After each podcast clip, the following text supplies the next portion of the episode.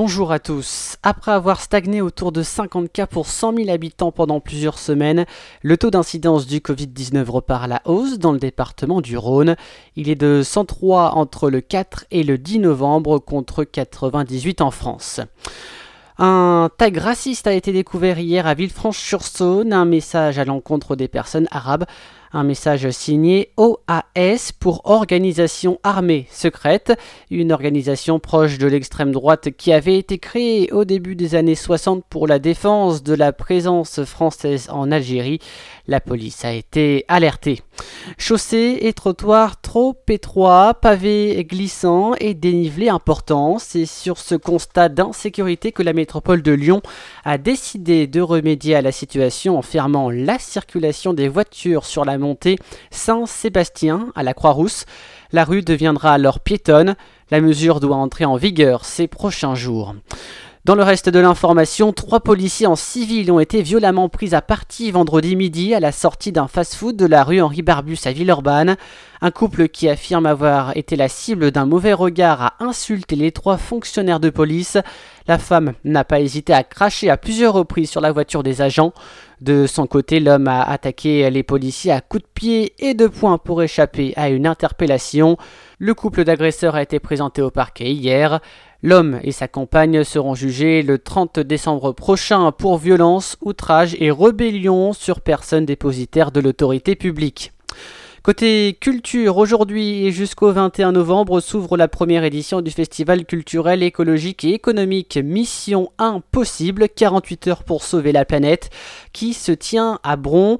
L'occasion de réfléchir à l'avenir de l'humanité quelques jours après la fin de la COP26.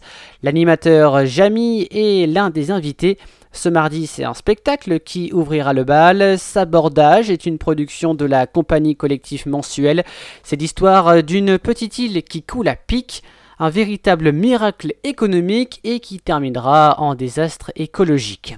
Depuis mercredi dernier se déroule le festival Interférence à Lyon, un festival qui met en débat des films, documentaires de création en présence de réalisateurs, d'acteurs de la société civile et de chercheurs. Le festival se termine ce samedi. Écoutez Pascal Bazin de la production du festival Interférence. Elle présentait l'événement sur notre antenne Lyon Info Radio un festival de, documentaires euh, où on ambitionne au travers de tous les choix filmiques qu'on a fait, il n'y a pas loin d'une quarantaine de films, euh, c'est avant tout d'extraire des films euh, documentaires de création, c'est-à-dire d'auteurs, et comment ces films, on va les mettre en dialogue avec une salle, avec des invités, aussi bien des gens de l'image, mais aussi de la recherche, de la société civile, et comment on va fabriquer collectivement de conversation et qui va permettre de, un peu à la formule ciné-club d'avant, comment on peut, on peut euh, effectivement échanger sur euh, ce qu'on a ressenti, notre point de vue euh, de ce film, et comment des invités peuvent aussi éclairer, mettre en distance, enrichir le débat. donc c'est vraiment la démarche du festival Interférence, et aussi donner un peu de la un, peu de la force dans le débat, euh, d'y rajouter des éléments scientifiques, mais aussi des enjeux historiques, politiques. Pascal Bazin, donc, qui était l'invité de l'agenda de la semaine, émission tous les samedis sur Lyon Info Radio dès 16h.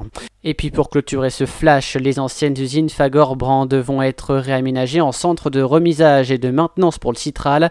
La métropole de Lyon l'annonce ce lundi matin. Un choix justifié par l'extension et la création de trois nouvelles lignes de tramway à Lyon. Du côté du calendrier, les travaux d'adaptation du site devraient débuter en 2024.